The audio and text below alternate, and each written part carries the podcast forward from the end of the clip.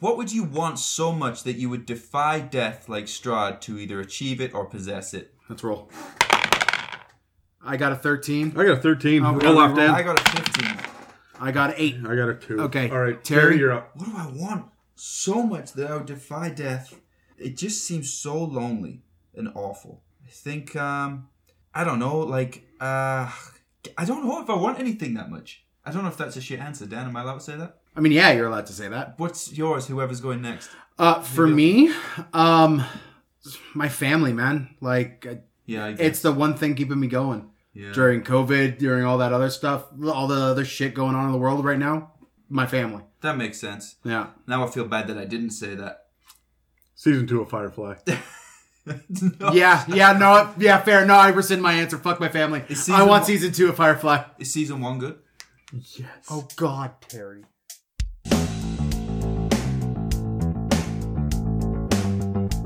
Welcome to It's a Mimic with your D Ms, Adam, Dan, and Terry. Welcome to another episode of the It's a Mimic podcast, the roundtable Dungeons and Dragons discussion where you never know what you're going to get. I am Terry, and with me are Dan and Adam, and today we are talking about Barovia. Barovia. What accent was that I used there, Dan? I don't know. I uh, Dan won't know either. Whatever Jamaican. I think they're all they all just end up Jamaican to me anyway. So whatever I think it was, I'm sure it wasn't. Okay. Well, for those of you out there that are not familiar with Barovia, I'll spend the time during Topic one to talk to you a little bit about Barovia, where it comes from, who's in there, some key players, and uh, and the general themes and mood. But but first of all, before we dive into that, right off the bat, are you two general fans of Barovia? Are you excited to be discussing Barovia? Or is this one of those podcasts where you got to pretend you like it like druids? Dan?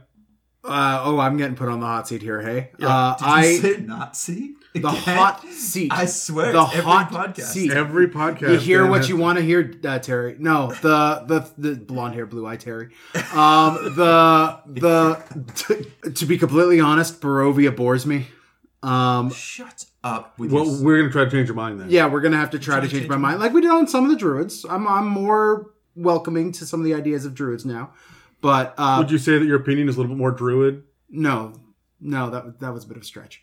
Yeah, yeah, yeah. Anyways, no, uh, I, I it's it's gloom for the sake of gloom, but it's not horror. It's just depression. It's not horror. It's just depression. Well, Dan and doesn't I, like the fucking Shadowfell in the first place. Okay. I I don't like the Shadowfell in the first place. Well, so like I, I if if you want to have gloom, depression, anxiety, all that other stuff in your campaign just setting. Just come to Dan's basement. Yeah, which is where we sit for have, hours a week. I have a fifteen-minute conversation with me about my life. So, yeah. Dan. Jesus, that got dark quickly. Well, Adam? Oh, uh, no, I like Barovia. I really do. I like the fact that it is a small, contained setting where there are definitive players that you can dick around with, and you can play it over and over and over again, and it'll be different every single time. Correct. I've never heard of any two Strahd campaigns that are exactly the same, because Barovia itself is rich with opportunity. Yeah, and I think, uh, I know we're going to talk about Barovia as a whole, but the Curse of Strahd campaign is is railroady enough, but also sandboxy enough that you can go off the fucking rails, but at least you'll stay generally with it. Strahd will still be involved, is what I mean. Yeah. Whatever happens, though. Okay, but let's talk about Barovia as a whole. So the Valley of Barovia is the oldest and best known of the Domains of Dread that I don't know too much about. I don't know if you guys have. The a... Domains of Dread, as far as I understand, are just um, these pocket dimensions, these demi-planes that exist just off of the Shadowfell. Yeah. Right, okay, okay. So and, uh, and Barovia was originally a location in the forgotten world of the Prime Material Plane, and the entire valley was transported to the Shadowfell uh, by mists controlled by evil entities known as the Dark Powers. Which I like, because they are so poorly defined in all D and D lore. Right. Yeah. There's just nothing about it. It's like, the powers that be. uh, and the realm is is quite famously known as a prison for the Dark Lord of the Vampire, Strahd von Zarovich. I yes. like to say it. I know we like our vitch. No words in North America. No, it's, it's, it's Dan's gonna struggle through every pronunciation. There's a there is a bunch of pronunciations in the Curse of Strahd book and in Barovia as a whole that I am just bad. He, he used to call it Barovia. I still struggle. Is it Vallaki? Hey, this Vallaki. Vallaki. I, th- I think it's Vallaki, but I listened to a Dice Camera Action with Chris Perkins. I've told you two guys this, and I heard him say it three different ways. So yeah, yeah. If Perkins doesn't know, none of us do. Uh, okay, we'll talk a little bit about the geography then. So almost the entire valley uh, consists of densely forested, rough terrain with sheer cliffs and outcroppings. The uh, few areas are easily traversable, and it's always dangerous to stay off the road. Winters are usually very long and bitter in Barovia. Uh, the sky of Barovia is permanently overcast with storm clouds. Even during the brightest hours of the day, light is unnaturally muted and dimmed and does not affect normal normally sensitive creatures such as vampires. In many locations, the mists partially or completely obscure vision. But this is just fucking London, right? Like, yeah, that's true. Yeah, yeah. It it it it is Brothers Grimm fable fairy tale feel. And to you don't it. like that? I like that. I uh, Brothers Grimm leans heavy into the horror. Right. This fell flat in that regard. In my that opinion. Might have simply been your version of it, because there was a lot of horror in it when we ran through it. Yeah, I will. I know later on we'll talk about different ways to run um, uh, campaigns. And I still have nightmares about how Pepperina ran through Barovia, so... Well, that's, a diff- that's a different reason entirely. This is why I like that joke. A lot of li- different variables in the world had to happen for Adam to be able to make that joke. And if you know the campaign we're talking about, it's on the internet. So we're, we're sorry. Please get back to therapy. We've triggered you. Uh, much of the lower hill forests uh, throughout Bar- Barovia are made up of hardwood trees such as beech, cherry, hazelnut, and oak, if you're interested in the trees in Barovia. I am. Uh, but higher elevations, the predominant trees were evergreens such as fir, pine, and spruce. I went very into detail. Thank you. This. I appreciate it. I, I'm kind of upset that you're laughing Let's through skip. it, but like the Let's higher skip. the higher trees are the soft trees, the lower trees are the hard trees. That makes no sense. Okay. Barovia is ruled by Strahd. Dan's um, used to lumbering through the woods. Who's known by the general population as the Devil Strahd. Most inhabitants are aware of Strahd as being a vampire. His ruling style is that he's mostly through proxy, as he's made very few public appearances, uh, and the duties of tax collection and law enforcement and, and those types of general rulings are usually done by the village burgomasters, um, the, which you'll see featured in the Curse of Strahd campaign, or other minions that he has. Um, however, Strahd is... Hold on, hold on, hold on. I gotta pause you. This is refreshing, and it's refreshing for a couple of reasons here. One, I just like that there's a politician that's not full of himself. There's no ego at play there. No. Like, look at me with my grand um, speeches and shit. That's not oh, Strahd. Uh, yeah, there's no ego on display. There's plenty of ego behind Strahd. Yeah. Well, it's interesting because I think that he's full of himself, but he's not He's not in it for the power. He already has it. He does not need to wield his, his iron fist over. He's already done it. Yeah. Right? He has, I mean, yes, we're going to hit spoiler territory for the Curse of Strahd, and I'm sure I'm jumping ahead on shit, sure. But he killed Argynvost. Right. right? He, he, he owns this place. It's yeah. named after his mother and father, right? Like, this is his domain. You, there's no posturing here. And a lot of times, I think people will play, especially a vampire, as posturing and egotistical and whatnot. And I don't think that he's egotistical. I think he's just confident. I think he just knows that he's the best because he has been.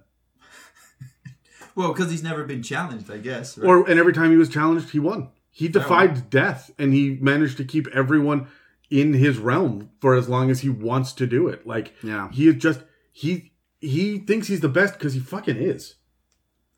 I love Strahd personally. Um, but okay, well, let's touch a little bit on the history then. Of, uh, of Barovia. So originally part of the world in the in the Prime Material Plane, like I said, sometime before the eleventh century D R. What you two fucking nerds must know what that means. Okay, so that's about four hundred years ago. Okay, Barovia was conquered by the then human General Strahd and his army. It was later he was later transported to the Shadowfell, as was the uh, realm of Barovia, uh, by the Dark Dark Powers as a consequence of a pact struck with Strahd to grant him eternal life. The pact involved the murder of his brother Sergei von Zarovich so that Strahd could take Sergei's wife, Tatiana, remember that name, it's important, with whom he had fallen madly in love, of course. The pact inadvertently caused the death of Tatiana and ended up turning Strahd into a vampire and imprisoning him within the realm. It remained the only domain of dread for nearly two centuries until other realms started joining in. I just like the fact that the, the quote-unquote Dark Lords were like, hey, Strahd, kill your brother, you'll get his wife. Uh, gotcha! Yeah. Right? Now you're trapped inside of our realm and you get to be our puppet. I think, it was, okay, in all honesty, though, it, it's better than that. Right? Like, this is why you think there's no horror in it, but that was him literally tempted by dark powers from beyond his comprehension, and he gave in to the... This is Hellraiser-level temptation. He was promised everything that he wanted, and he was probably promised, like, she'll no longer be with your brother. And he'll, oh, okay, yeah, I'm into that. But... and then they pull the rug out, you will be doomed for all eternity to live without her. Right. Right? Like, I that is some nefarious shit going oh, you on. You could and make it really dark. You really could. I like so. a good dark campaign. Okay, well, as a player and as... Let's get a rolling dice. As a player and as a D M, I'll let you guys answer both at the same time. Does this does this interest you at all, Dan? Okay, let's roll. I got a natural one. I got a seventeen. I also got a seventeen. Let's roll again. Thank you. I got a ten. I got, I also got a natural one. Okay. All right, you're up first, Terry. um, yeah, it do, as a player, first of all, yeah, it definitely does interest me. Um, the all of the tension, the gothic horror, the misery, the gloom, it calls for an incredibly challenging campaign, and I think you can play Curse of Strahd as being very deadly. I think as long as you're prepared for that, um, you can, it can be very deadly, but you can also enjoy it because it's a lower level campaign. I think by the book, it maxes out at level ten. Are you looking for it? Yeah. Dave has it. Son of a bitch. Okay.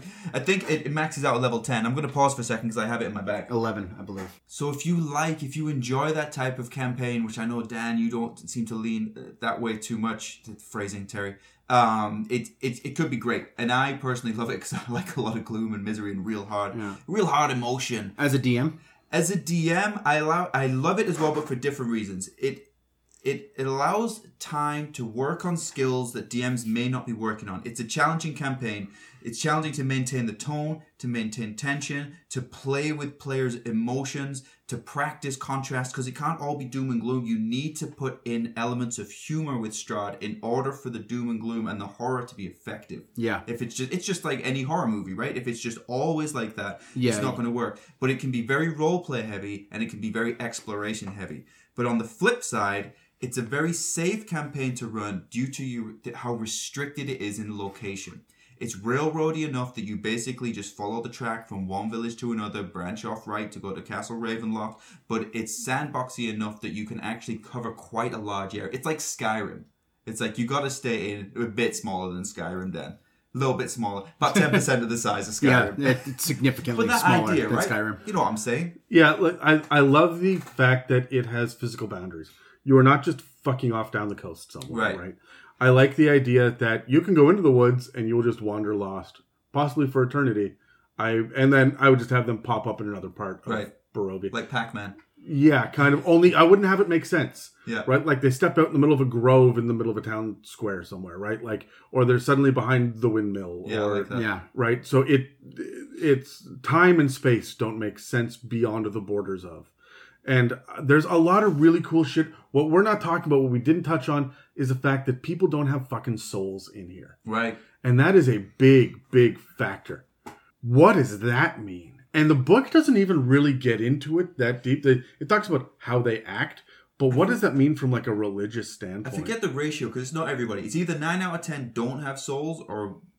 nine out of ten do have souls. But I, I forget if it's ten percent or ninety percent don't. But I think it's ninety percent don't have souls. Don't have souls. Because because the essence of Barovia, this, this demi-plane nature saps their souls from them over time. But then they get, they get visitors, right? Which probably would have. Yes, right? That. And it, it's the people that are coming new uh, that, that bring the fresh food, the fresh meat for this the, plane to chew up. The, the way that I saw it as well is that when someone dies, the souls are reincarnated because you can never leave Barovia. Which means as more people are born, let's say that you have two people that have three kids... One of those kids doesn't get a soul when those two people die. Right. right. Like, so there's a finite number of souls in Barovia and more and more population was how I, I ran across I like it as that. Well. Yeah, I like hmm. that. So, but you could play it both ways. Like, there are a lot of different ways to play it. I, also, the idea that souls get lost in the mid, in the mists and whatnot as well. When people go for a walk, they just never come back or they come back different and hollow and upset. Yeah. You breathe in the mists too much in the woods and, and it saps your life essence from you. There's a lot of cool shit that goes on in Barovia. I gotta say, I I like it for the fact that wherever you look, there is another gothic horror trope. And without getting into it too much, because spoilers and whatnot, I mean, the windmill. Yeah. Right? The fact that everybody knows... Fairy tale, right? Yeah. Yeah, everybody knows that there are werewolves running around, but it's a little bit more in depth than that. We also have the uh, Vistani, mm-hmm. who are problematic for a couple of racist reasons, but But they're real. Uh, what, on the halfling episode, I said it would be really cool if Vistani had been halflings. It right. thematically fits with them. Yeah. Mm-hmm. With the, their nomadic way of going about it. And you could have just used halfling culture. And you didn't have to go racist gypsy. Uh, gypsy Europe, yeah, like fuck. Oh, yeah. So anyway, I, I really, I like so much uh, about it. Like, and it's not just, you only have three communities. Mm-hmm. You have a temple here, and uh, and you know Argynvost Holt over there, and the Castle Ravenloft. But there are there are two towns and a village. Yeah. yeah, that's what you get to play with. So when your players, when your goddamn murder hobos burn down the the village, they can't go. There's not another village, guys. You done fucked up. Yeah, like this is it. You're screwed. Yeah, it's a great place actually to teach murder hobos that lesson. I remember when I ran it. It was getting a bit murder hoboy at one point, and I just simply put wanted posters up, as though that had never happened in D and D before. Why are these people not wanted? And it, it kind of led into the next little part of the story arc, yeah. but it's it's very easy as a D M, I think, to regain control, because it's not that big. When you have that uh, limitation of the outside border and the inability to leave, your ability as a D M to come forward and be like, okay, guys, no, we need to twist this and get you back, for lack of a better turn of phrase, on the tracks, right? To get you back in the narrative is unmatched in the other Wizards products for like that, that equal this, right? Yeah. Like, when you look at Waterdeep, you can get distracted by pimping out your ride, right? Like right. you can, you could do anything in Dragon Heist. Yeah. You can't really do anything in, in, no. Barovia, and, and like you can wander the woods aimlessly in Chult forever, but there's no real way for the D M to be like, okay, guys, let's pull you back on track. You're going to lose the amount of things you can pull on to do that within uh, Tomb of Annihilation. And Curse of Strahd is made for a f- new D M who wants to run a longer-term campaign. Yeah. Right? Um, Adam, as a player, do you want to play in Curse of Strahd again? I have a lot. If I'm going to play in Curse of Strahd, I need to play with like-minded people that... I always hear about the people that make... I mean, Megan is playing Rainbow Bright in Curse of Strahd right now. She's dancing around Barovia in one of her other campaigns, and um, which I, in my head, consider secondary campaigns. Thank you very much. But um, she is... She's running around as Rainbow Bright. That thematically doesn't fit for... Right. And it's fine. She's breaking the mold. She's, you know... Trying new things. Sure. I want to play the priest. And the and and the Holy Knight and the um, Robin Hood character that come in, like the medieval kind of like you're up against the wall, you're fighting these guys. I don't like the idea of being able to cast Wish. Yeah. I don't want people that are like, well, I can see into the future and I know that. No, no, no. Don't give me an artificer. Don't give me a druid here even. Like, give me a... I don't know. I think give a druid, me a fighter. I think the traditional... Um, the traditional... Player's Handbook classes all fit in very well. Once you start branching out beyond that to even the options presented in Xanathar's, that's where you get problems. Oh, yeah. the, the subclasses?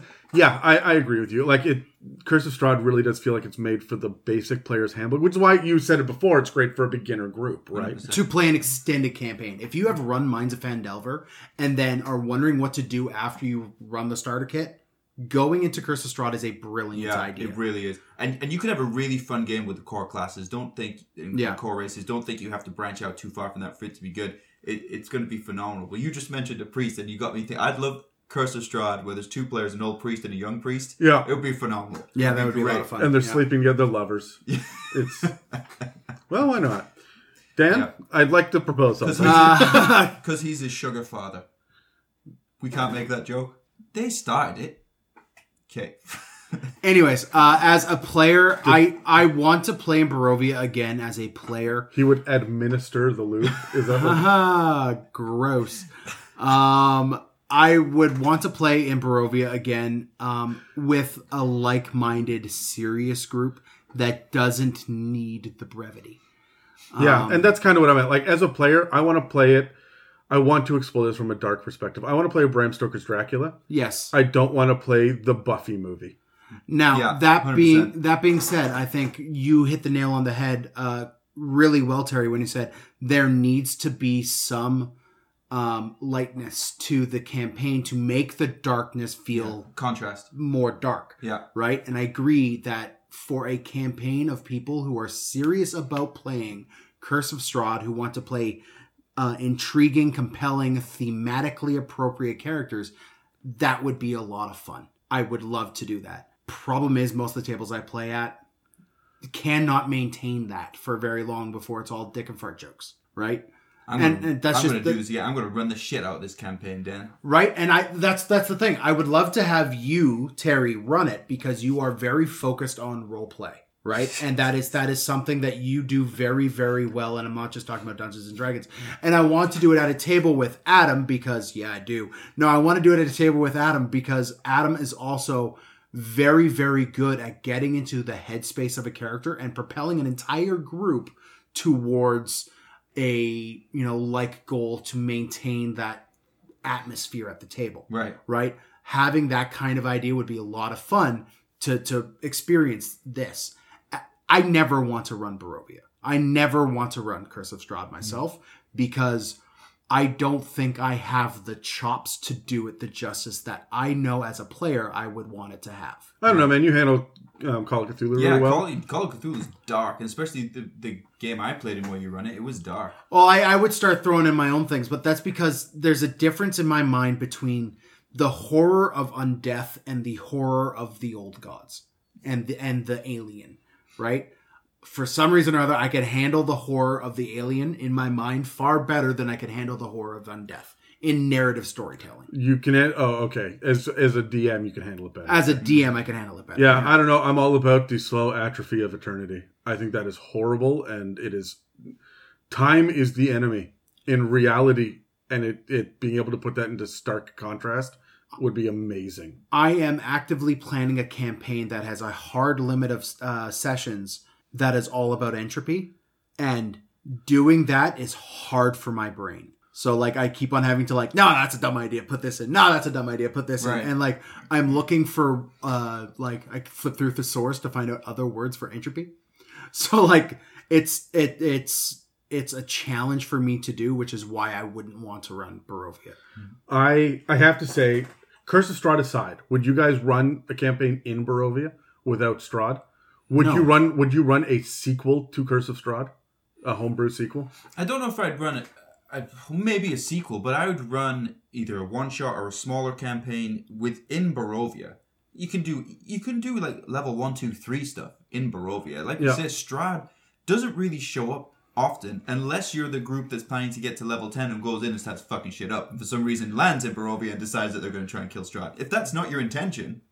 Yeah, all right. Yeah, if you want to go fuck around with Baba Yaga, yeah, right. That and that's your campaign for six levels.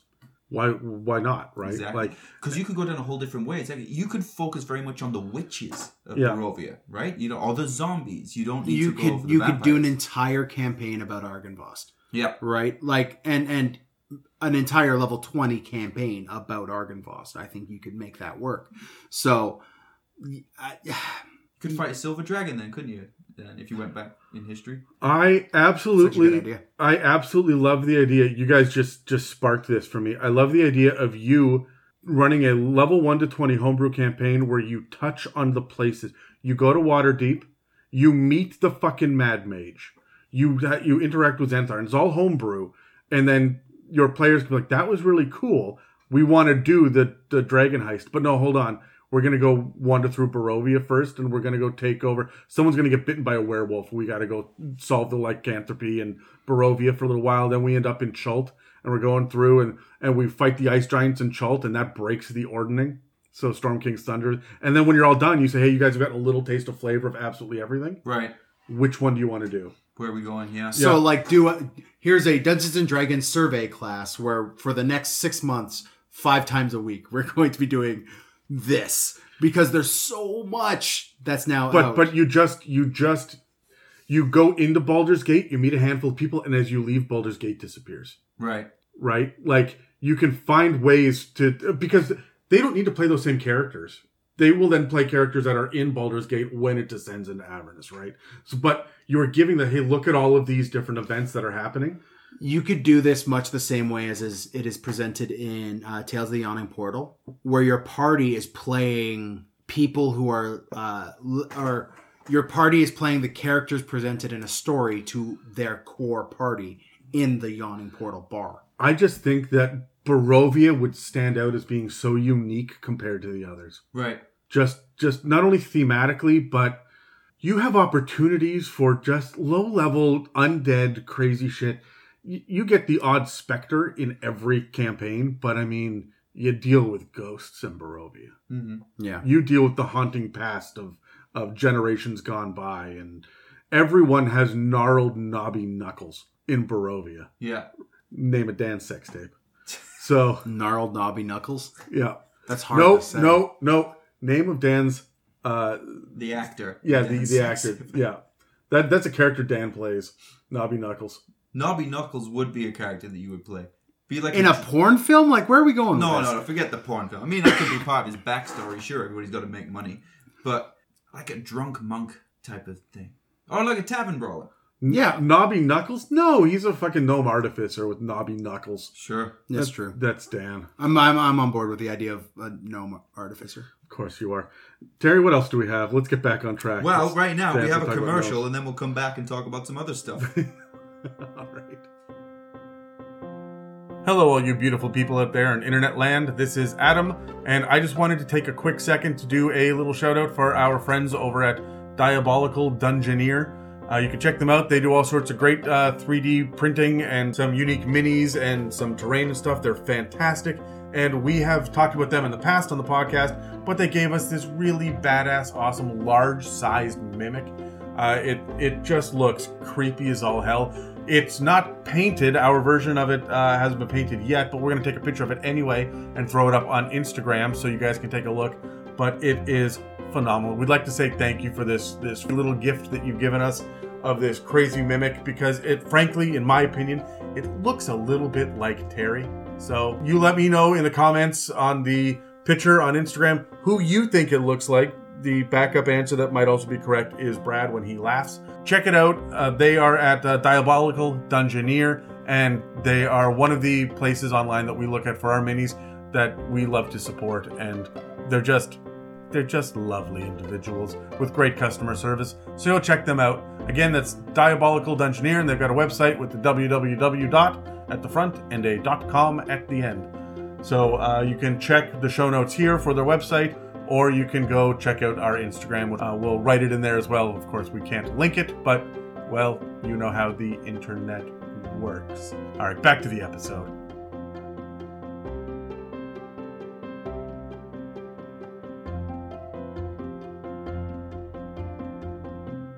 Okay, well, let's talk a little bit about some of the uh, some of the creatures or some of the uh, the, the races that we'll see uh, w- w- within Barovia. Barovia, for example, is where we see Dusk Elves. We see the appearance of Dusk Elves. Yep. We see a lot of lycanthropes, and we also see, what does that say? This is from my cousin, Phantom Warrior. Just a, a recipe card that says Phantom Warrior just placed next to the page that says Phantom Warrior, as though that's helping. Yes. Oh man, there's a there's a lot. In I think here. I was going to do something with this uh, three I, years ago. Yep. um, and then there's also the uh, uh, questionably named uh, Mongrel folk. Um, but what we'll do is we'll roll. I'd like you guys to talk about uh, a race or a creature that you find within Barovia that you very much like, maybe your favorite, and one that you very much don't like. Okay. Okay. I got a nine. I got a natural one. I got a five. That's two natural ones for okay. you, man. Uh, I'll talk about one that I really like. I really like uh, the Were-Ravens. Yeah. Do you find? Yeah, because I know that we have we have werewolves, but I dived, when I ran Strahd, dived real deeply into the Were-Ravens. They became a huge part of the campaign, um, as I recall, um, uh, conducting an aerial assault on Castle Ravenloft, dropping barrels of holy water onto a horde of zombies. But, I mean, you run Strahd however you want. Do whatever you want. Yeah. I remember consulting with Adam going, do we have a mechanic for dropping barrels of holy water from uh, eight hundred feet up? And I just happened to say, well, yep. Yeah. Give me one minute. Yeah, I, I can do this. uh, but I, yeah, I like the different type of lycanthropes. And the Were-Ravens, when you, you see them, they're, it's it's like the Power Rangers in that if you look close enough, you can figure out which Power Ranger they are. They have, like, typically, they have, like, black feathers in their hair, and they're a little bit gothy. Um, but but I, I like them as an addition uh, to, to Curse of Strahd and Barovia, because if you're a newer D M... Now it's permission to get experimental with lycanthropes and to go down maybe a, a not so usual um, kind of alleyway with that, uh, that I think leads to more confidence with uh, with races, N P Cs, and creatures. Mm-hmm. Yeah. Do you want to run through all of the ones we like the best and then all the sure. ones we don't like? Let's do that. Whoever's going next. Uh, that was me. I really liked uh, Baba Lysaga's Creeping Hut. Yeah, we never, when when I ran it, we we never got to that. We got derailed. We, we never assault. dealt with same her. With, same with me. Yeah. Uh, we, we dealt with her. We did not go to her house. She was always in the next room that we didn't deal with. That's true. Yeah, yeah I, I wrote her into the campaign. It's just like you say, it was always next room. Yeah, yeah. It, it, you go right or left. She's waiting right. We went left every time. Yeah. So at the end, I think you just killed her in a cutscene. Yeah. And that was it. And that was the end of it. And so I, I like the idea of the Creeping Hut just because I like Baba Yaga's hut on chicken legs, right? And so that's just a fun piece of imagery for me. And the fact that it gives you fucking stats in the book yeah. for this as well, because it's an animated object, yeah, is really neat and really fun. And honestly, I want to see more shit like that. I know that they're promising in the new book in um, Tasha's Cauldron of Everything, they are promising some mechanics on how to run a village where everything is a mimic. Oh, oh, yes, God. Please. However, I hope that they mean fucking everything down to the cobblestones on the paths and the houses and structures themselves. I want to see a well step up out of the ground where the, like, the stone circle that is the well yeah. just grows teeth and it, like, moves over to, to the side. There's a whole fucking stick body underneath of it as it stands up to you. Like, I want shit to get horrifyingly weird as you cannot trust anything. I love the movie The Thing, where you cannot trust a single person in there. I want to see something where you cannot trust anything. Mm, that'd be great. Yeah. And then you can be fighting mimics from the inside. You know, yeah. if it's buildings or under bridges or something. Yeah. How would you do that? Everything's so sticky. Yeah. Oh, yeah, yeah. That's the name of Dan's sex tape. That ends so with sticky. A question mark. Everything's so sticky? Yeah. uh, for me, my favorite are the Barovian Witches. Um... The main reason why I love the Barovian Witches so much is because they are C R half, um, which means for a uh, low... They're a mob monster with fucking second level spells. Like, it's it's absolutely bonkers. Would you leave them that, that, that way, or would you beef them up a bit so they're a little No, bit... man. No, I, I... The fact that we have a C R half, and I mean, they play C R half. Their armor class is ten. Like, you, a strong breeze is going is going to knock these things over. But to have a whole low-level arc of a, like, two-session arc uh, in a campaign of this coven of witches and being able to actually produce, like, these are the low-level initiates, the traditional, like, broom-flying witches. Yeah. yeah, man, I'm I'm down with that. And then to be able to pair those with hags. I view these as incredibly low-level, low-difficulty hags, which is a thing that I have felt has been missing in D and D. Mm-hmm. So the Barovian Witches scratches an itch for me. I'm always complaining that there's not enough high-level hags, which I mean, honestly, I just use a drow matron mother anyway, so... Yeah. Because they're low, they're C R like twenty-one or twenty-three or something. Right. A yeah. fucking drow. But, no, the... I have to agree. These things are absolutely amazing. And, yeah, they're C R half. And you know what that means? I'm going to use the action economy against you motherfuckers. Yeah. You, you've killed two of them. That's great. And now you turn the corner and there's nine more. And they Someone's have freaking die. Ray of Sickness, Sleep, and very thematic Tasha's Hideous Laughter. Yeah. Right? Sleep's powerful. Sleep's it's gonna be low-level incredibly powerful. Yeah. And, and they've got fucking second-level spell slots. So here they are blowing, what is that, seven d eight? I'm pretty sure there's spell slots in this. Oh, Dave, write that down as like a gothic porno idea. Dan just closed the book. He's done. Just closed the book. All right, what's the one that you like the least then, Terry? What do I like the least? I, I'm going to say, and probably for different reasons than, than somebody else, but I don't like the Mongrel folk because when I, I've read through Curse of Strahd a couple of times, I felt like they were just being jammed in there. I felt like it, I couldn't make it fit the theme of what I was trying to do. And they have a lot of things to them. You can roll for different attributes to Mongrel, Mongrel folk, but they seem very like body horror type stuff that doesn't seem to fit with the, the grim fairy tale type horror. It just felt like they were being jammed in there and I didn't understand why. I agree with that. Yeah. Yeah, they were really an afterthought. Yeah. Did we even run into them? No, I didn't include them. Yeah. So I'm not interested in this. Um, mine, honestly, I don't give a fuck about, about Vampire Spawn. I, yeah. they, they just, they serve a weird purpose. I wish that they had better rules for lycanthropy and vampirism, right? If you're going to include players being able to be turned into vampires, you should fucking include it, right? Put some thought into it and don't just have two different tiers of what a vampire is. Right. And, I mean, it's a it's a major factor in the Curse of Strahd campaign. There are vampire spawn that are walking around all the time. But we have such more interesting vampires out of Ravnica, mm-hmm. which are at different C R levels that are between the vampire spawn. Like, it's weird the vampire spawn are C R, I don't know, and then Strahd is C R fifteen, then there's nothing in the fucking middle, right? Yeah, like, yeah. I really want there to be something...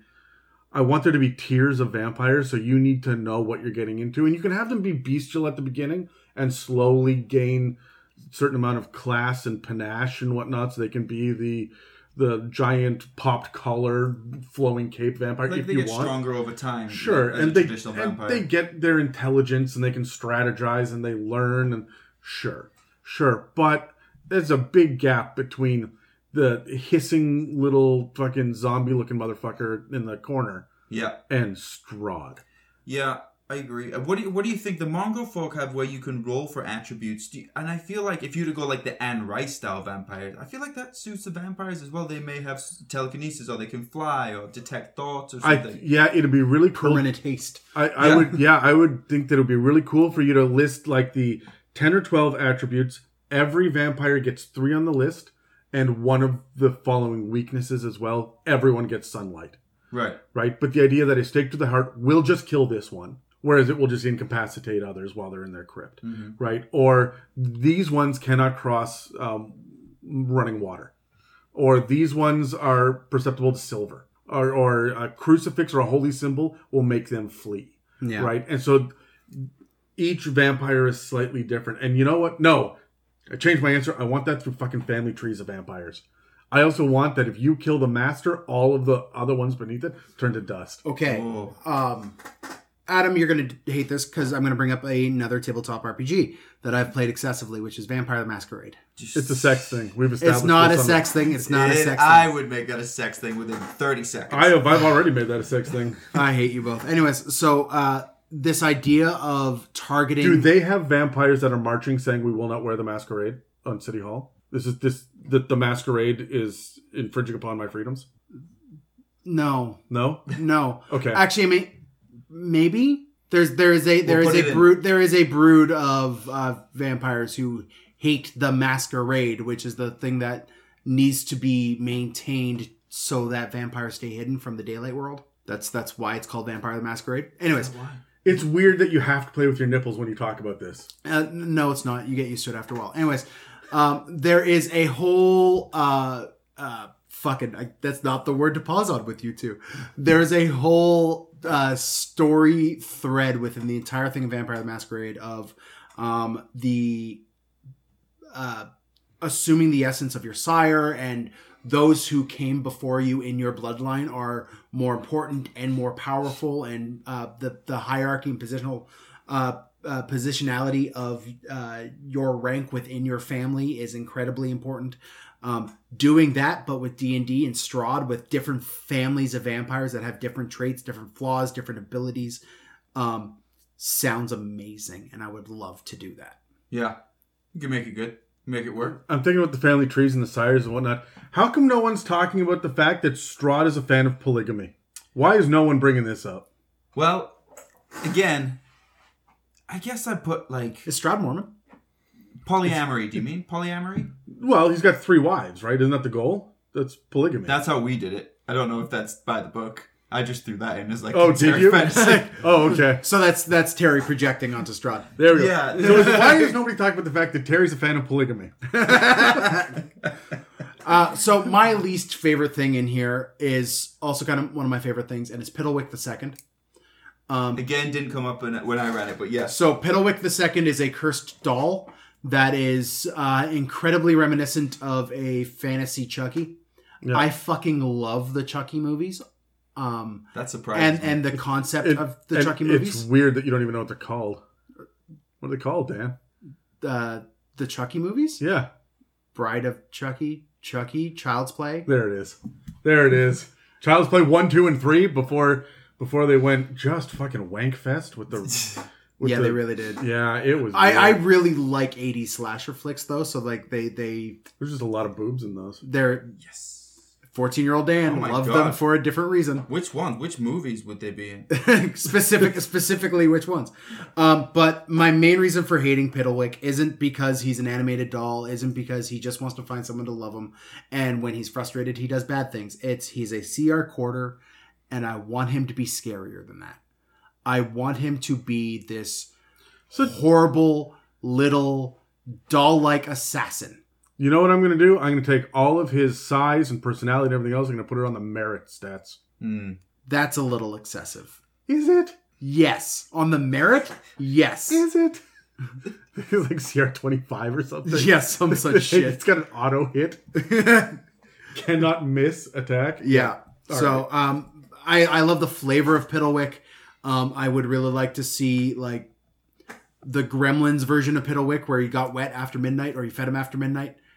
Or got wet and thus became a murderous like assassin who just killed everyone in one of the villages or was on the rampage. I would I would make him uh, a friend of the party.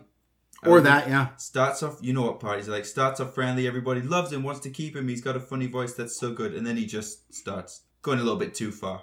Okay, Piddlewick, we didn't need to stab her, did we? Uh, yeah, a, a rumor starts going around of people dying shortly after they hear the jingling of bells. Yeah. Right? And it's just his little, like, jester hat. Yeah. Jingling before he shanks them with a cardboard tube. I would use these guys as, all right, so note to other people, I know that this is the Barovia episode, but when it comes time to run a Christmas special for your D and D party, oh, have, yeah. have about a dozen of these guys dicking around in the background. one hundred percent. Yeah. And look forward to that. Who's left? Is that it? That was yeah. That's it. That's what you liked, right? No, that's no, what that's you what we like. didn't like. That's what you didn't like. Can I also say that I don't like Strahd? No, how dare you say Look, that? But like mechanically, you cut I, that I actually really like him from a thematic standpoint. Yes, because I don't, I don't think he's the he's the megalomaniac that everyone makes him out to be. I just think that he is so good at what he does. He made a deal with the devil. And he has to live with it for eternity. And he justifies it the only way he can. And he rules an iron fist. Right. And so on and so forth. To me, he's really aloof. However, mechanically speaking, he's kind of a bag of shit. Yeah, he's a he's a pushover. Yeah, he definitely needs... I mean, I know that... It can go bad quickly. I, for I know that it's, it's a one to ten campaign, and he's a C R, what, fifteen? C R fifteen, and he's got a full page entry. Right, so there's a lot of shit he can do. But as we all know, you don't actually get past round four in combat. Yeah, he needs he needs minions. Well, he's got legendary actions, which more than makes up for it, right? Like, that... What he can do is overkill for a, for a level ten party. He is fucking dangerous. You have to line up everything in your favor in order to take him out. But I don't know anyone that's fought Strahd and lost. Right. Every campaign, they kill Strahd.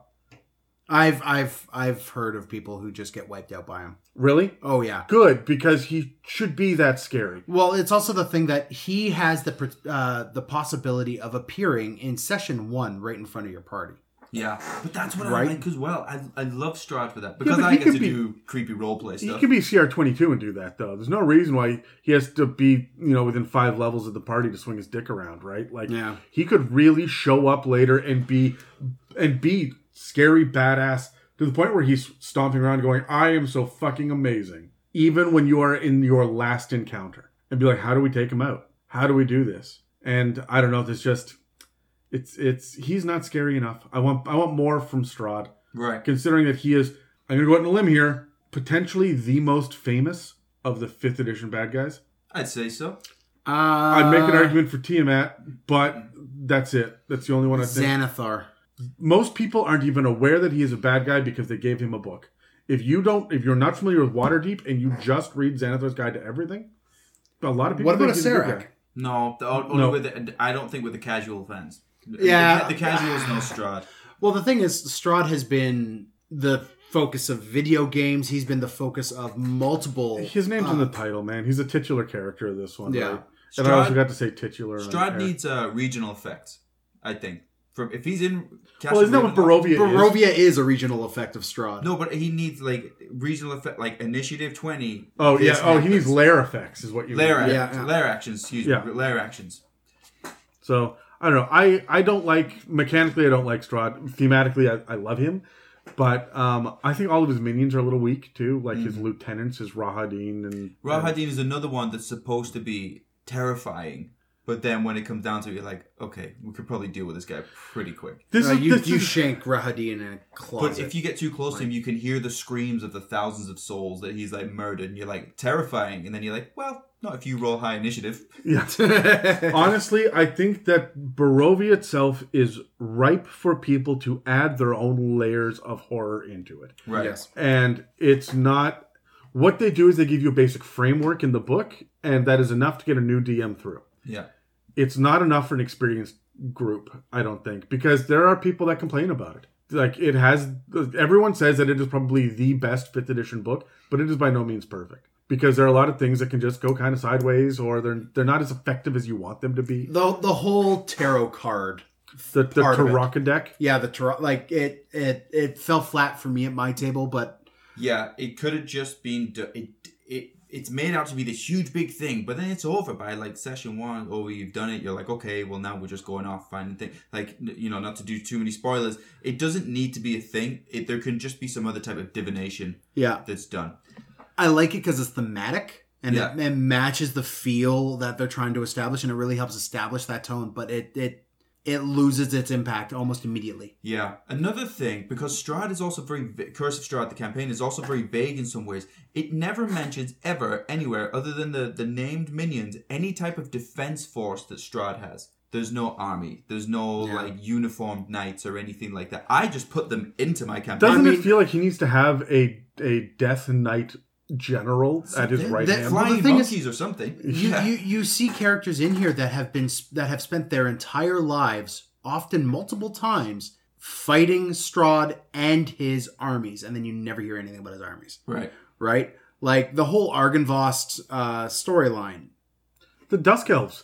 Yeah, what the fuck is up with the Dusk Elves? They're they're a, an afterthought, another another footnote, right? And so these are the complaints that I have. So here's my suggestion: input your horror. Throw that shit in there. You should always have, every time that a day starts, the, the D M should be rolling a D ten to find out what kind of apparition, what kind of prophecy, what sort of ill omen happens around the corner. Yeah. This will happen at some point today. And you know, you'll just inject that when it comes. They turn the corner and there's a crying woman in the middle of the road and they run up to her and she fades. Yeah. But her, her crying never does.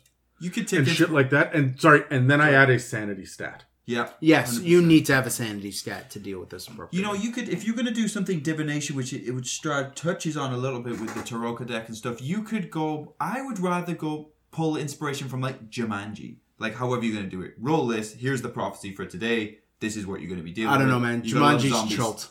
No, no, no. I mean, I, I don't mean like like rhinos and stampedes and stuff. I mean the idea of what comes up is what happens. Yeah. So like... Yeah, maybe day, maybe you don't. Yeah, you don't roll a a D ten. Yeah. You've got the deck in front of you, and you've just assigned a different omen or vision or whatever it is to each card in your in your campaign prep ahead of time. Right. And then every day you flip a card, put it down, and everyone goes, "Ooh, what's that?" Oh, no. And this session you lay out what that. Thing That's is. How you start every single session. But yeah, some good, some bad, right? Because yeah. and because you don't know which is which. Players are gonna do it, of course they are. But if they get a real bad one, they've got, it's gonna stay until they get one to replace it. Yeah, and I like the idea that um, you you let people know who gets to flip the card. That's your inspiration reward at right. the end of every session. And next session, Dan's gonna get to flip the card, and you have the, the literal physical cards, and you know in a in a tarot deck, if you flip it upside down, that means something different. So will Dan flip it right side up for good or upside down for evil?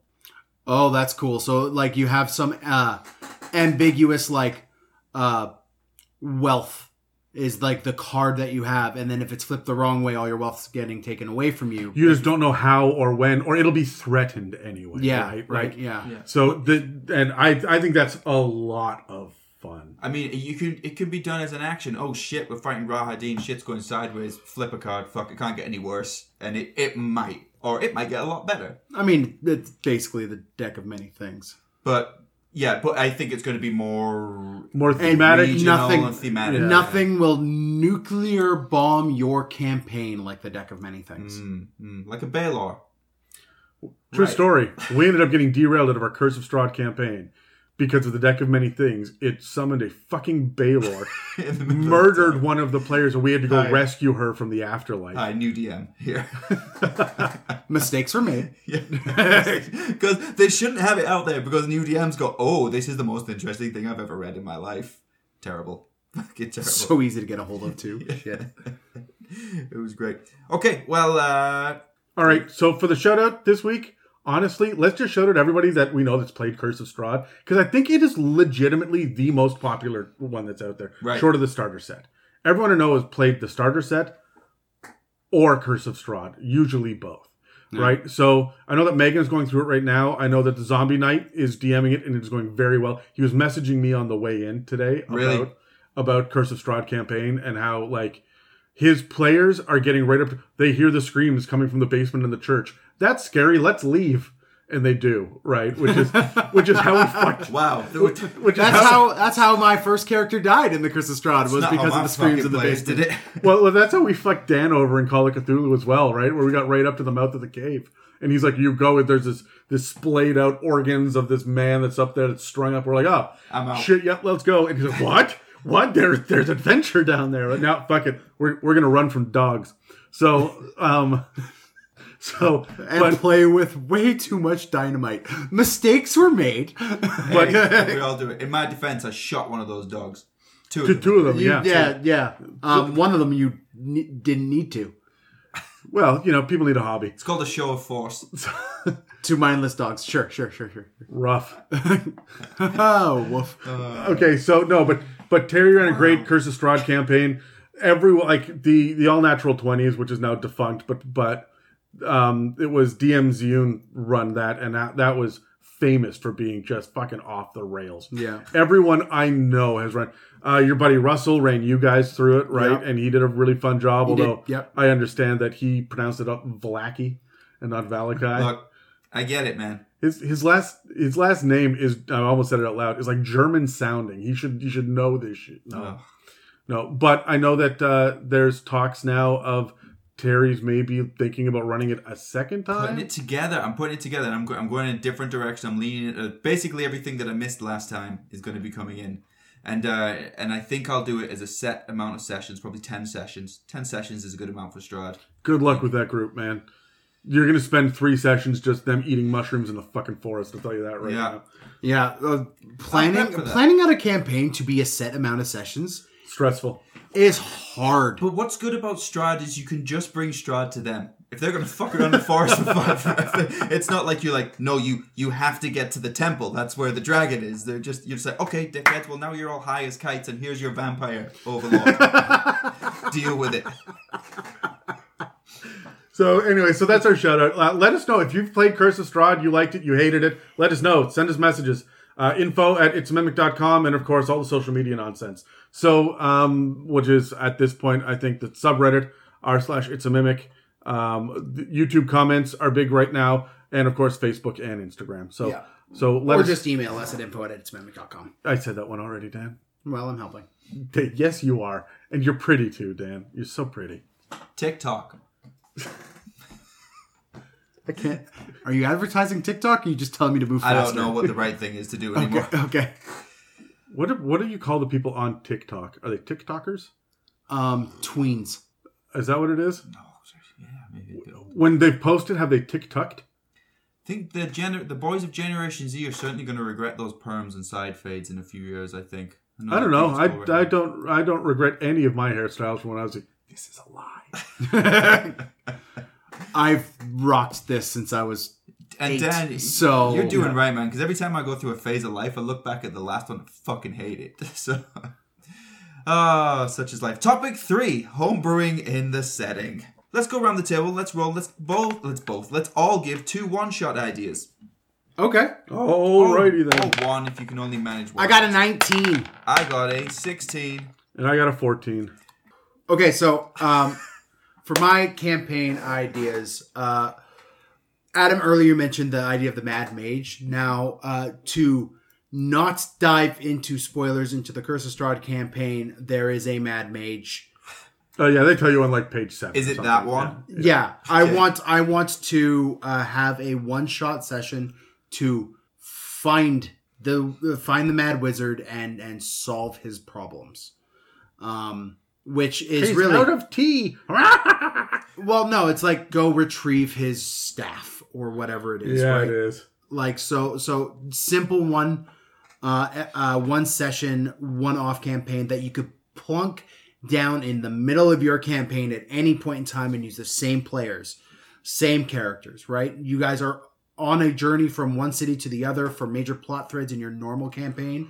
Ooh, Here's ooh, a one one ooh. off session. Go. That's fun. Okay, can we change it, Terry? Instead of one offs, can we have like that thing that you add for one session in the middle of your Barovia campaign?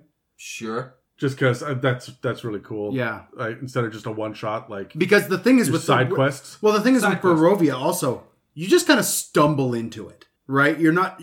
Yeah, there's different kinda ways you can get into it. But yeah. But like with the way we did with my group is like we were walking down the road one day and all of a sudden the sun went away and we were stuck here. That's about the laziest way you can get into it, but sure. But it's still a possible way of doing it, and having your party just like stumble into it and find the one character who could get them out, but he's gone crazy, so you gotta have help him find his sense of self and his memories, and they and he can pull you back out. Done. That's a great one shot. Yeah. Adam? No, I'm last. Terry's next. Okay. Um, I like... Oh, hey, spoiler alert in three, two, one. Hey, when you defeat Strahd, Barovia goes away, right? Collapses on itself and blah, blah, blah. Whatever you want to happen. You can do it in different ways. I like the idea of not necessarily a sequel, but kind of like a mini-sequel of that has happened somewhere by somebody else, and Barovia is collapsing in on itself, and essentially a timed race where you have twenty-four hours to get from one side to the other, because that's where the escape is, and you're essentially running the maze, so to speak, to get through the villages. So it's just going to be some random encounters, some not so random encounters, but it's going to be limit. It's basically resource management over this twenty-four hour period. The the the mists are coming and collapsing in, and you're trying to get from one side to the other. To That's get how out. You should just end your your Strahd campaign. It's just the it's just the run for the gate. It, yeah, get the fuck out. Yeah, the, the the nothing is coming from the never-ending story. Yeah, and, like it is disappearing into oblivion. How quick though, because you are going to be super drained of all of your abilities at the end of. of Strahd. You have you have twenty-four hours to get to get through in game, but you've got villagers that need to be saved, yeah. N P Cs that you need to go get, right? Like there's there's shit to do. Not to mention riches. Like you got a whole castle to loot. Yeah. yeah. Right? So maybe you can take an eight hour, or you can try to get that catnap spell in or something just to get up on your feet again, because you got a mad race to get to the place where you came in. Mm-hmm. Yeah, I mean, cool. yeah, there's all different ways you can kind of replenish and stuff, but uh, yeah, that mad race, that's what I'm looking for. Anybody got another one? Oh, you.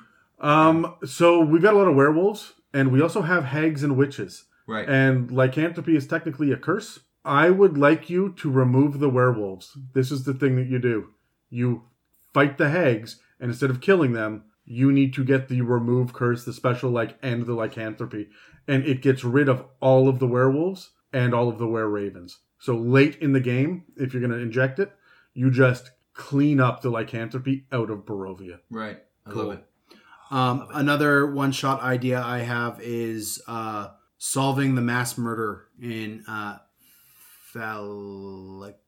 Vallaki. There we go. Solving the mass murderer, uh, like the crimes of the mass murder of, of Vallaki. It was Strahd. Right? No. It was no. Jacques the Repairer.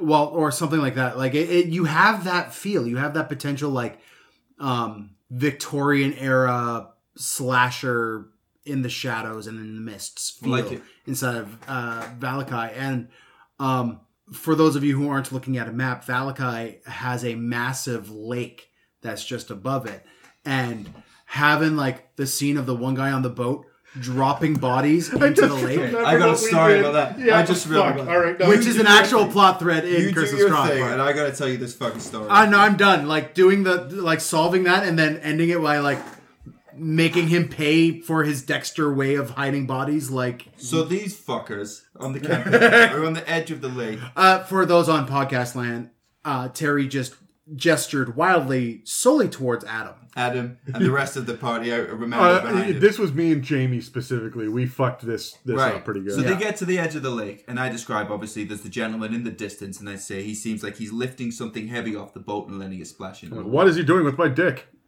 So, so they're like, fucking whatever, he's fishing or something. So one of these Chuckle Brothers. It's so it Jamie, laughs. It was throws a rock or yeah, something? Yeah, threw a rock. Throws something. I think crits on it. So knocks, smashes this guy in the head. Like, boom, catastrophic head wound. Falls into the water and drowns. Well, wait for it. Because I had uh, Water Walk as a spell because I was a cleric.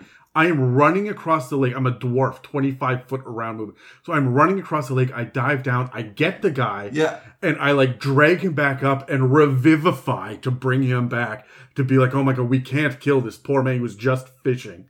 And drag him back up into the boat. Revivify him. Everybody else, question him. Everybody else shows up. They start swimming. Everybody over. else shows up. Investigation checks, whatever. I forget how they do it. Talks to them. Revivify him. Yeah, that's right. You revivify him, so yeah. he comes back. Figure out that he was he had killed somebody who was dumping a body, so they fucking drowned him again. Like, oh, never mind then. Splash. Drown him. Revivified him. He's like, thank God. Find out what he did and drown him again. And that's the team that I was playing Strahd with. This was the same campaign where I did. I asked Terry, do you think lungs are an open container? And he went, sure. Where are you going with this? New D M. Yep. Yep. Uh, creator destroy water. So you can create a certain amount of water inside any open, like ten gallons of water inside any open container. So I like the shopkeeper that they just robbed and like he was freaking out and screaming and trying to defeat everybody. I just created water in his lungs, fucker drowned on dry land. And then I felt bad about it. And cast Revivify and brought it back. I thought I'm, they were just going to make like a water skin from like one of the dead animals or something that was around. I was like, oh yeah, you guys can make a water skin out of lungs that counts as an open container. Yeah, uh, players always have more devious intentions and than that you was, assume. This was when I was introduced to Adam. As a that, was, that was, I think, the first big thing that I did in that campaign. Yeah, like yeah. they were in Barovia going to the shop to like get supplies or something. This is what happened. Yeah. Oh, okay. That's good times. Yeah. Next one from me. Another spoiler alert. Hey, look, if you haven't played Curse of Strahd, just don't listen to this podcast, okay? Or listen to it this episode. This episode, not the podcast entirety. This also should have come before an hour and a half into the yes. episode. There's there's an the, one of the more famous N P Cs is Ireena. And Ireena reminds Strahd of his beloved Tatiana, and so he's obsessed with turning Ireena into a vampire. I don't know if you guys remember that. Yep. Uh, I for one shot, I like the idea of you are working for Strahd and your job is to go and retrieve Ireena. Yeah, could be an evil campaign. Maybe not. Maybe it's just more of a neutral campaign, okay? He's paying the money. We need He will let person. you free if you just go get his long-lost love. one hundred percent. And you don't tell them that she is... Like, like she has been kidnapped by her brother. Go bring her back. Yeah. Right? And so they don't know that they're working for the bad guy. Exactly. But you give them whatever is valuable to the players. This you might this one shot might be setting them up for their full campaign that you're going to run later, and they need all the MacGuffins and supplies and gold or whatever because it's going to make their next game great. Yeah. So how far will they go? Probably too far. Well, Probably they're players. Yeah, yeah, absolutely. So my last one is probably not a one shot. Honestly, this is going to run a little bit long. It may be two or three sessions. Or frankly, I would litter my Barovia campaign with these guys. The Sorrowsworn from Mordenkainen's. I fucking love these guys. Mm. They're not undead, but they really feel like they are. They focus in on what their names: the lonely, the hungry, the angry. Like they they focus in on one negative emotion that people have, and then they they hunt them the fuck down. What's their names? The, they're the Sorrowsworn. The Here. lonely, Here, the I'll hungry, yeah. the angry. There are, I want to say, five or six of them. My ex-girlfriends. The angry, the hungry, the lonely, the lost, and the wretched. Yeah. And they're all horrific Shadowfell-type creatures that are varying different challenge ratings. I think from one quarter is the wretched up to thirteen is the angry. Yeah. So and they will run out, they will fuck your life up. These things have that definite uh, um, uh, fucking... Pinhead. Oh, the Cenobite? Yeah, they have Cenobite feel to them. Yeah, they feel they these guys feel like almost if the Shadowfell had their version of demons, it would be these guys. Yeah. The the things that they are spawning. If the Shadowfell spawned its own essence into creatures, it would be the Sorrowsworn. I like the idea of you hearing the lost calling out for help in the midst as you're walking down the road between villages, right? And do you go help that lost voice out there? Yeah. When you're lost, these guys find you, right? Yeah. So great random encounter, though. Yeah, and, and and that that's the thing is when your character feels angry, the angry shows up. When your guys are hungry, the hungry shows up. Oh, I love it. When you're feeling like the wretched show up and you're feeling wretched, and they're C R quarter and they come in fucking groups. like packs, and they latch on and like chew away at you. Yeah, these things are badass. I love the Sorrowsworn, and I want to see them all the way through Barovian campaigns, right? But I think that maybe if there's one or two of them, you could hunt them down and end them for some reward. Yeah. Or just have all five of them and just have like the lists that you have to go through. Yeah, right. Yeah. It, it, checking it off as you go. Yeah. And maybe these were the five previous uh, party members that tried to fight Strahd. Oh, I like that. Or or Hags or someone, right? And he cursed them down into Oh, this. And make an entire campaign out of this, because then you're like investigating the the vices that they fell to. In yeah. order to draw them out. Yeah, there's so much good stuff about the Sorrowsworn, and they fit Barovia perfectly. This is why I said, Dan, I love Barovia, because it's dark and oppressive and evil. And I think when you set up camp in Barovia, that is when things need to become light and jovial. And if you have a bard or even a halfling or someone in the party, they should sit down, and it should be their job to roll for morale. Right. To, to try to have a performance check or persuasion, or just try to make people feel better. This is where you roll to maybe get your sanity stat back up, right? Yeah. And you're going to bring your party together. Yeah. And, and um, every time that you have a long rest, one person on the table has to tell a story from their character's childhood. Yeah, just it. to make everything a little bit happier. And then you have their whole backstory when that person gets turned into a vampire nine sessions from now. Right, like it's it it's going to feel personal. It's going to feel dark, and that's my other problem with, with Barovian Curse of Strahd is we don't give a shit about the main characters. Yeah, the main characters did nothing wrong to get into this scenario in the first place. They were walking down the road, or they entered a house to help children. They were wrong place, wrong time. And our favorite, our favorite heroes are the ones where something bad happened to them. Right, right. They're going to try to save or fix or help. That's not what the players do in Curse of Strahd. They're just they're just there. Yeah. They just showed up, and they, they walked into a village, and I was like, help. And they're like, okay. Yeah. There's no real fucking motivation until Strahd shows up the first time with big, hairy nutsack. And I'm like, oh, I hate that guy. Let's fucking kill him. Yeah, that's right. That's a vampire, right? What's the name of this campaign? Strahd. The Curse of Strahd. Exactly. Yeah, I like the idea, lifting the morale during camp. I like to use N P Cs to do that sort of stuff as well, whether it's like... I have seen you with, with N P Cs lifting morale, Terry, and that's I can't recommend that to the average listener. I know some people are into it. Yeah. Again, Pepperina comes to mind. On this. Let's go same order. Let's talk two campaign ideas. Oh, Dan, same order. Should, well, we can roll if you want to Let's roll. Let's roll for That's it. All right. I got a nine. Five. I got a nineteen. You Cam- go first. A campaign idea? Yes. All right. So I want to take Strahd. And I wanted to really dig into the curse that Strahd has on him.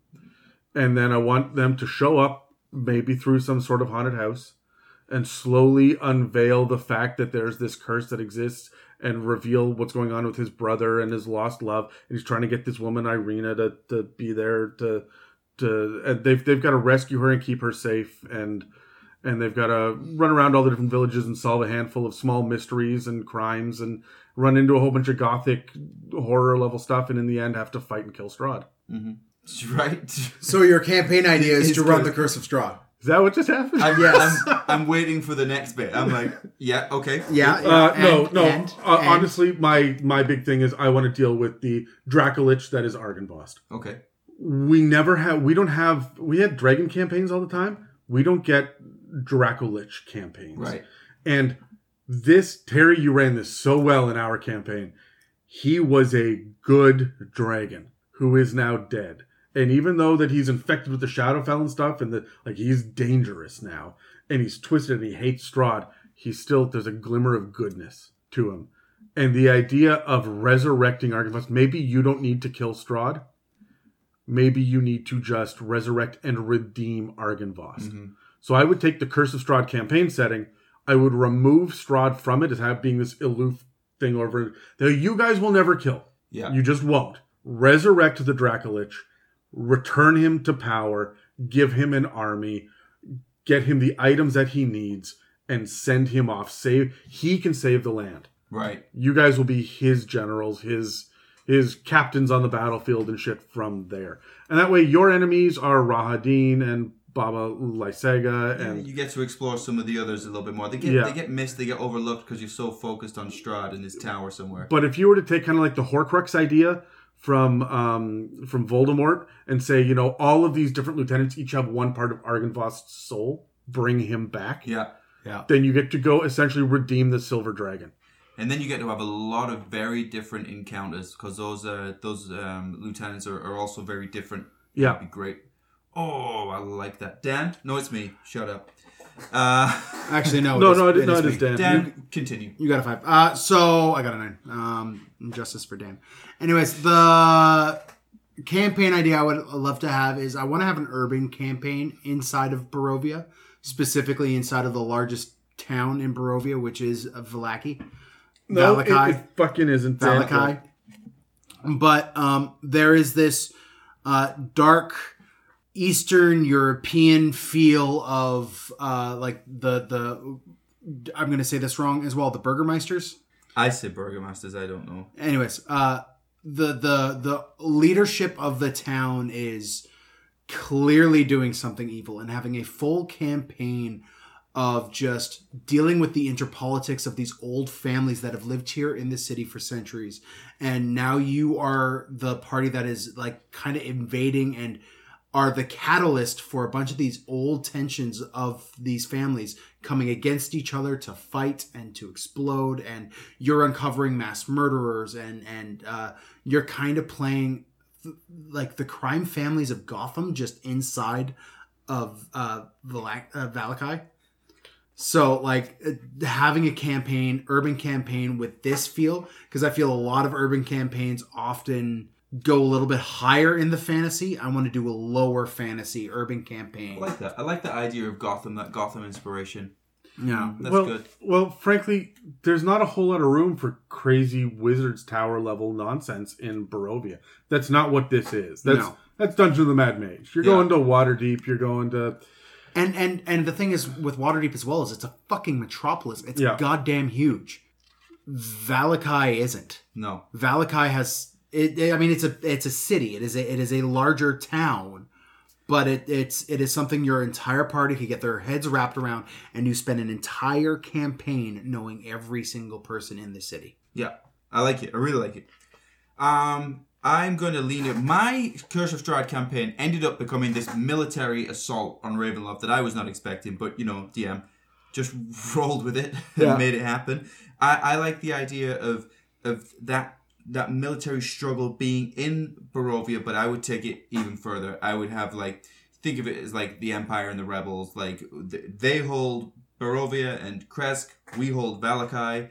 We have our strongholds up. We have our scouts out and dealing with the different things that would go on. Essentially, it's going to become like Westeros in Barovia. Stick with that dark campaign. Yeah, yeah. Where you have...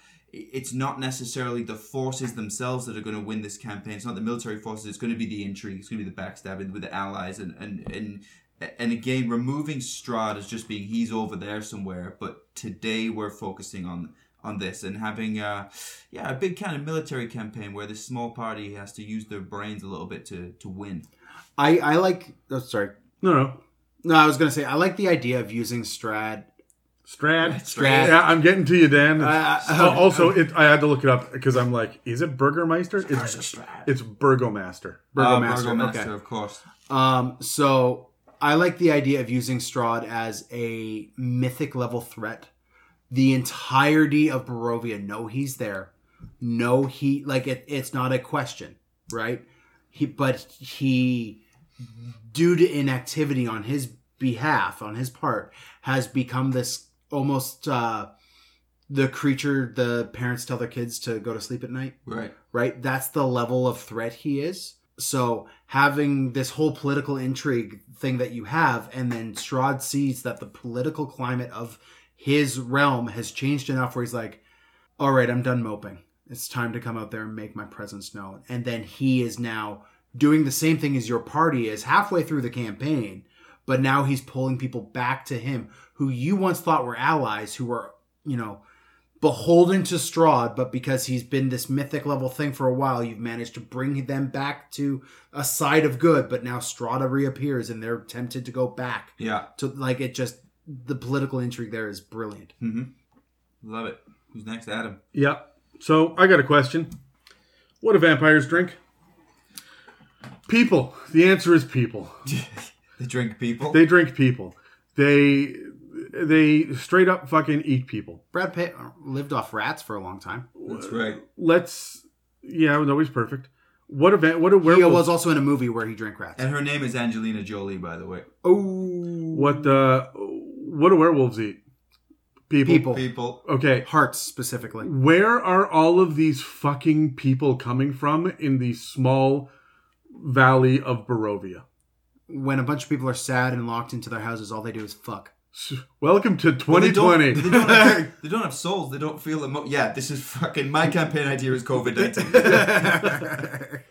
So everyone's self-isolating. No, fucking self-isolating. All right, so you have this beautiful book that you have read a handful of times. You've played a campaign. You're here with, with um, new, maybe the same players again. And you come to Barovia, and Barovia is empty. It is a ghost town. And you are running a haunted house, but you have an entire valley in Barovia. Oh, yeah. Everything is ghosts and phantoms and apparitions. You find the desiccated corpses of werewolves that have been beheaded with silvered weapons. And um, the the windmill is just absolutely horrific.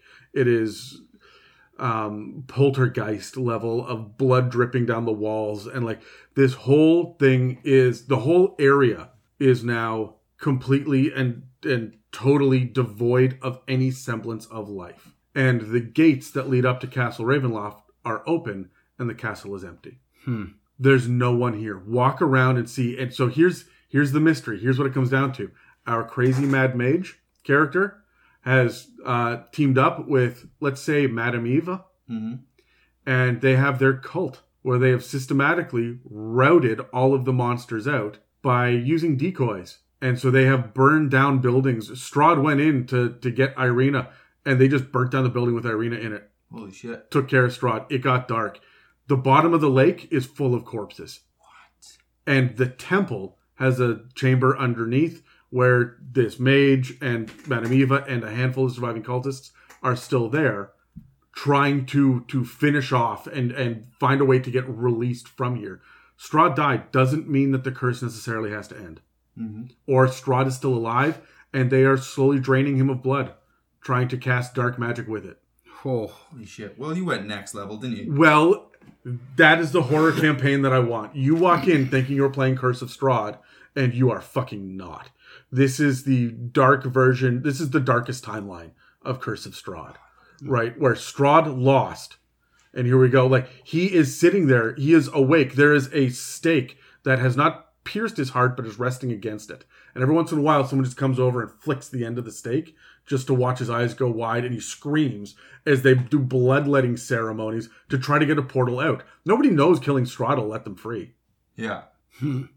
Right? So have abandoned empty buildings, rotten crops, right? You can't escape into the mist. Not, Where did everyone go? Not to mention all of the spiritless undead roaming in hordes. Yeah, absolutely. I would have a I would have a legit zombie horde that is constantly moving. And if you've got any sort of divination or even just a ranger that's that's good enough, they would know where the horde is and that you could track it on the map. Yep. So that you can't go to these areas at these times and mm-hmm. so on and so forth. But you would you would be able to set up your base in Castle Ravenloft. Yeah. That'd be great. That'd be awesome. But it's also a haunted fucking castle.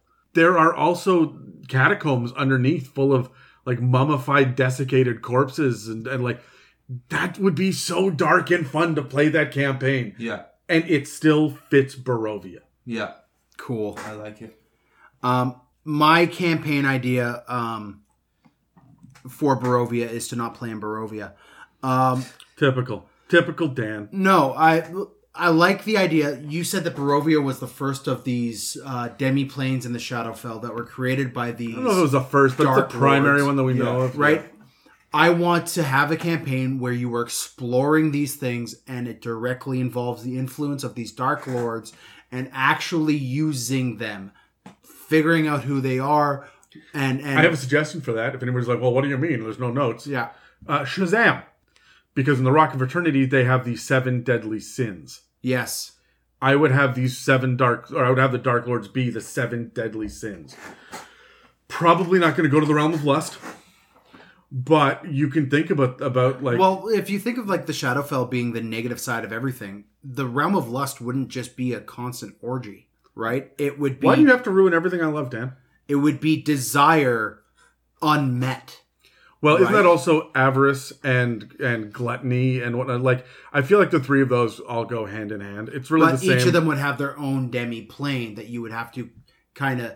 You know how... Uh, spoilers for this, if if you free Argynvost, light kind of comes into Barovia. Was that a plot thread in your guys' campaign? No, we literally rose him from the dead and rode him into battle. Cool. Anyways, um, bringing light to Barovia, like bringing some sort of holy essence, bringing some sort of clarity, some hope into the into Barovia is a major plot thread through Curse of Strahd. Doing that for each of these different realms and your party is... Um, I don't know, man. I like the I Mad still... Mage is always the one I go to. Who, spoilers, three, two, one, Mordenkainen. Um, what? No, seriously, we knew that. Yeah, yeah. fucking dumb. It's like of the two people you should know. Anyways, um, having him create the doorways for you to get through to those places, and like he's kind of the one. You can do that with Madame Even, or Madame Eva, or, or different doors in Death House, or different doors in yeah, yeah, that just open up into a different plane. Right? I, there's so much you could do with it. And it's it's ripe with possibility for a nice, fun campaign. I, that, that still sounds to me like we're going to the Realm of Lust where everyone is like, uh, I need, but I can't get. And so we provide hope by just throwing them a, a literal bone. Well, no. I, I You would have to match the tone that you've set with... You could run Curse of Strahd as the... set that tone. No, you could run Curse of Strahd as it is. And then at level ten, when you have... you know, cleanse Curse of Strahd, instead of it becoming this, you know, demi-plane that sucks in on itself and goes away because the curse is over, it is now light. Everyone gets their souls back. Uh, the world moves on to a better place. And you base Barovia as your, uh, you know, base of operations to go to these other places and liberate them. And you're basically building a country piece by piece, and these country these places just reappear on the material plane in the middle of the ocean somewhere, and you are putting them together. Like, well, the spell plague wiped out entire parts of the map, so, and I mean, I know that technically Barovia was about three hundred years before the spell plague, but eh, you do what you need to do to make it fit. You could rebuild some of the Forgotten Realm. You really could. Yeah, I love it. Terry, do you have a last one? Yeah, my last one is um Is, can it can it be on the Realm of Lust? Like this this plane of lust is going to be the thing that I'm going to. Sure, yeah, yeah, whatever. Plane of lust is fine. I basically just wanted to flip it in that uh, you've been brought to Barovia uh, to be employed by Strahd to protect Strahd because the citizens are uprising. It's all torches and pitchforks, or it's uh, clerics coming, or uh, devas are getting involved, or something. And your your role for Strahd, you can have your bits. What is there a Frankenstein level monster in Curse of Strahd? No, there's no flesh golem as far as I know. There no. needs to be. There should be, right? We yeah. can do it. There's no reason why not. But you're like you can have your base of operations again within Ravenloft. More importantly, the plane of lust should be on top God of a mountain. God fucking no. It should be on the top of a mountain because that way the plane of lust has the Mile High Club. Fair one. Because it's a plane of He's not lust. going to he's not going to it's fucking Dan. I'm talking about fucking Dan, Dan, Dan, Dan, Dan, Dan. You don't need to maintain that hard eye contact with me when Bumpin' you say the word Dan. Fucking. Bumpling gothic uglies. Bumpling? Bumpling. Bumpling, Bumpling gothic uglies. Get God in, damn right. Getting nuts deep in goth guts. God damn That's it. That's it for this week's episode on Barovia. Unless anybody has any final thoughts, because that was mine. And well, this I... shit now, god damn it. Okay, no, okay. So, so here's, here's if you say the words "plane of lust" one more time, there's got to be a joke about because it's okay. I'm thinking religion, vampires, priests, lights out missionary. There's something there. I don't know, man. I'm having none of it. oh, okay, no. So here's here's my thought, my final thought on Barovia. I like it as a setting more than I like it for Curse of Strahd. Mm. I like Curse of Strahd. I do. I don't think they delivered on what they could have with horror. Mm-hmm. I agree. And there are a lot of... The Plane of Sloth would suck. Everybody shows up and is just kind of sitting there. Yep. Maybe maybe, maybe not the Seven Deadly Sins. No, I, I think there is a way you could you could flavor them so that they work very well. I like the idea of the Seven Deadly Sins. Anyway, no, my, my big thing about Barovia is that there are a lot of different ideas. You're talking about there's no there's no Frankenstein monster. There's also no creature of the Black Lagoon, and you could very easily bump up a Sawajin to come out of the lake, right? To be some creepy, like go go to the old uh, Universal monsters, right? Yeah. And really, uh, Doctor Jekyll and Mister Hydra. No. No, all right. So Jekyll and Hyde type character in general just needs to be in there, right? Yeah, and that can just be your solo were-bear who just happens to be evil. Yeah, and everyone's looking to the werewolves, that you know, but it's nope, it's just the baker. Yeah, who fucking knows it too, and every once in a while just just drinks that potion that gives him that turns him into a were-bear for the next seven hours. Yeah. Uh, One of the most horrifying things is like the Invisible Man you could pull on. Uh, yeah, you've got the Phantom mummy. Stalkers. Yeah, we, you literally have Mummy Lords. You literally have Mummy Lords. Yeah. Right? Like, for me, I go to like movies, like go to League of Extraordinary Gentlemen, pull from that as well. Well, like the Universal Monsters. And that. The Universal yeah. Monsters, yeah. There's, but like, you could go, there's a great white decaying whale in the in the um, river to the north as well, and just Ooh. Go with like that Jules Verne feel Dracula as well. Oh, yeah. yeah, well, I like. Okay, I'm gonna say a word, and I need you guys to just move past it. Okay, and the word is organist. Are we done? Can we move forward? Because I'm gonna go right back to the plane of nope. Okay, so so that's you, my that's my porn name. You could have. He's gonna tell a story about a twelve inch pianist. You you could have a Phantom of the Opera. Oh, style God, yes. character Holy that shit. that lives in the catacombs and just plays organ music for Castle Ravenloft. Yeah, and Strahd knows shit is up when the music stops. Right, like there's a lot of shit you could just do. That, full like Grimtail, like Sleepy Hollow type shit. Yeah, Headless absolutely. Horseman. Where's the Headless Horseman running around throwing pumpkins at people? one hundred percent. Yeah, he's getting that jack o' lantern right off his shoulders and he's throwing that. Yeah, and just like that's that's a lot of fun. I want to see more of this, and we're not getting it. We should have a ghost ship on that fucking lake. The Mary Celeste. The, the Flying Dutchman should hover one hundred feet above the lake. I love it. I need some uh, Van Helsing Kate Beckinsale in there as well, if we can. That's a different kind of game. Okay. That's the Plane of Lust again. Yeah. Plane of Lust, Plane of Lust. Dan, final thoughts before we wrap this sucker up. Um, honestly, Adam, I'm, I'm going to echo these uh, feelings here where it's they try to do a thing and... F- just missed the mark. I get right? it. Missed the mark. Yeah, yeah, because vampires. Yeah. But because um, the mists of fucking Barovia. You, Do you know what saved them, in my opinion, is the physical boundaries. They missed yes. the mark, but because there's physical boundaries, everybody just went, I'll just fucking do it my way. It's yeah. fine. Nobody's getting out, so it's okay. Yeah. We want. That's the other thing, too. Like, I really do feel like that Barovia needs to feel environmental and thematic all of the time. Yeah. If you're just having another session of D and D in Barovia, you're not doing it right. There needs to be murders of crows that make no noise, that are thousands strong, that blot out the parts of the sky and shit, right? Or you hear a murder of crows, but you do not see them. Tap, yeah, tap. There always needs to be Tapping some some voice yeah, um, calling out from from the mists in the woods. You should never, you should never get a good night's sleep if you're on watch. If you take watch that night, you know that you're going to see or hear some horrific shit. You're going to look up across the campfire and see yourself looking back. Mm-hmm. And you're going to blink and it won't be there anymore. Just, and there should just be shit like that all the time. Just like, or you're on watch and you you meet an N P C. It's just a ghost that you don't know. Yeah. You just have a whole role play interaction. Goes away and then the whole thing in the morning, but he's been dead for twenty years. Oh, not even that. He just comes up. Next night, someone else is on watch who shows up at the same time and does it again. Yeah. He does it again. And every time they come on this road that they're going to be on a lot, every time they do it, he shows up and he has the exact same um, interaction over and over and over again. Yeah. Just some generic platitudes and then moves on. You know, you got to be careful tonight. It looks like it's going to be unreasonably cold. And then he just moves on. And then the next night it's the same thing. Yeah. Same phrase, same way, and he just keeps moving on. You see the lantern coming. But if you go find the lantern before he's at this place, it's a will-o-wisp. Yeah. But in this area, he's a ghost with a lantern, right? Like, shit like that. That's you, so cool. We gotta think about horror for Barovia. Yeah. And it's all it's all in the environment theme. We Sitting on top of your, your car buggy thing, like Polar Polar Express, you know, with the little fire yeah. and stuff yeah. like that. Yeah. Uh, I've I am so fucking into this.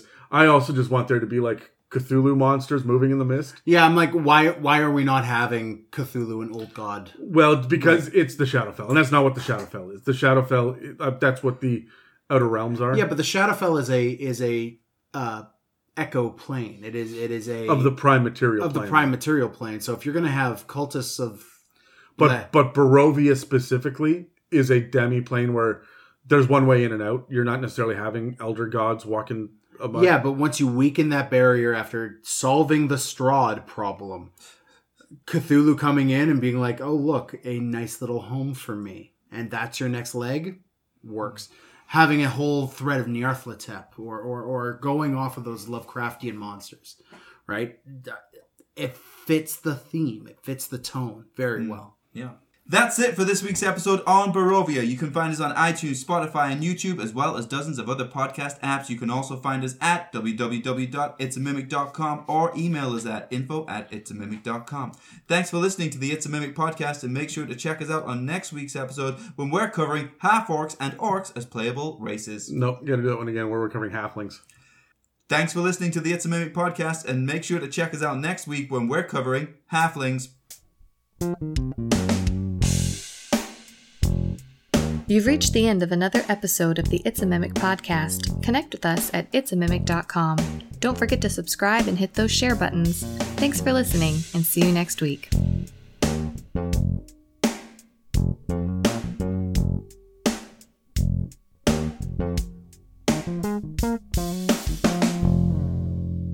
Dan, would you rather be a vampire or a werewolf? Same question to Adam.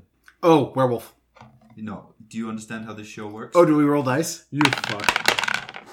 I got an eight. I got an eight. I got a three. You got an eighteen, Terry. You go first. Oh, I'm You're, the gray one. We're wearing the same shirts as the dice. That's right. I'm yeah. wearing the gray shirt. I'd rather be a werewolf, in all honesty. Why? A little bit more primal. I'm into it. Like, I don't... Yeah. I feel like... And if you just wanted the fangs out, you just kind of ten percent transform. A little bit. Okay. Just stick the fangs out. If, if we're going to talk about ten percent transform... um. What level of control are we talking here for werewolves and for right. vampires?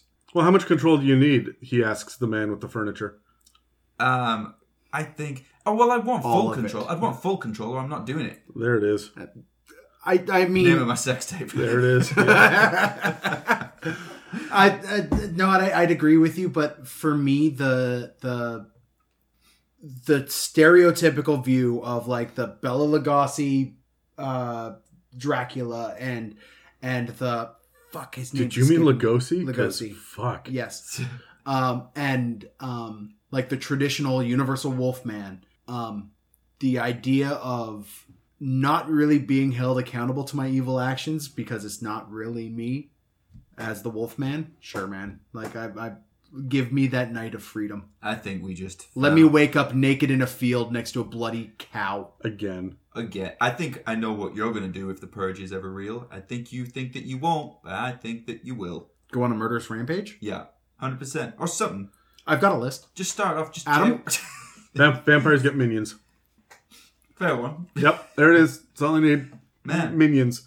By the way, by the way, I have it from very good sources from a lot of people that have been telling me that the uh, the movement against pumpkin spice is just in full swing right now. There are about thirty people that are messaging me on a regular basis saying pumpkin spice is back, and we're raging against it and telling our friends. So, minions. This is I what will I'm be a vampire. About, Adam. There's concentration camps in China, and we've got a movement, an online movement against pumpkin spice lattes. If you, you don't like them, don't fucking drink them. If you can topple this capitalistic idea of the pumpkin spice latte, we'll, we'll get to it. This is just phase one. Yeah. All right. By phase eight, we're we're dismantling concentration camps. And by phase eleven, we're going to get Dan some hair plugs for the top of his head. That'll never happen. Fair one. And by the way, people, if you're in this movement, I don't know if you are fucking aware of how marketing works, but Starbucks wants nothing more than for you to do hashtag pumpkin spice latte all over the internet. They're, they, you are literally their best friend right now. No, no, no, no. What we're doing is we are saving the jack-o'-lanterns. Oh. That is what this is. It has nothing to do with pumpkin spice latte. That, like, that's just basic bitch bullshit that they're spoon feeding the average person. It's this comes down. This this goes after. I would love to have right, pumpkin so. pies spoon fed to me by basic bitches. Yeah, I. I'd rather have basic bitches spoon fed to me inside a pumpkin pie. I no no. Whoa whoa. Uh I'm telling you. I'm telling you. It it's it, it starts with the pumpkin spice latte and and it's all gone downhill. And I'm telling you that that this it marks the end.